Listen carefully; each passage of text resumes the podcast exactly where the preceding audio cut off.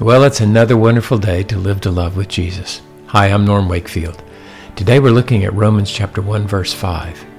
We receive grace through the Lord Jesus Christ. Here's what Paul wrote. The gospel of God concerning Jesus, through whom we have received grace and apostleship to bring about the obedience of faith among all the Gentiles for his name's sake.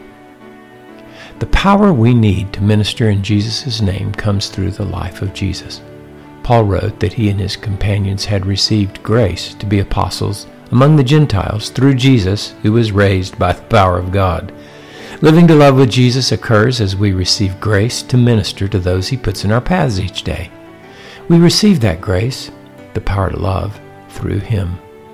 John 1:16. For of his fullness we have all received, and grace upon grace. I encourage you today to embrace Jesus' presence and receive his grace in your life.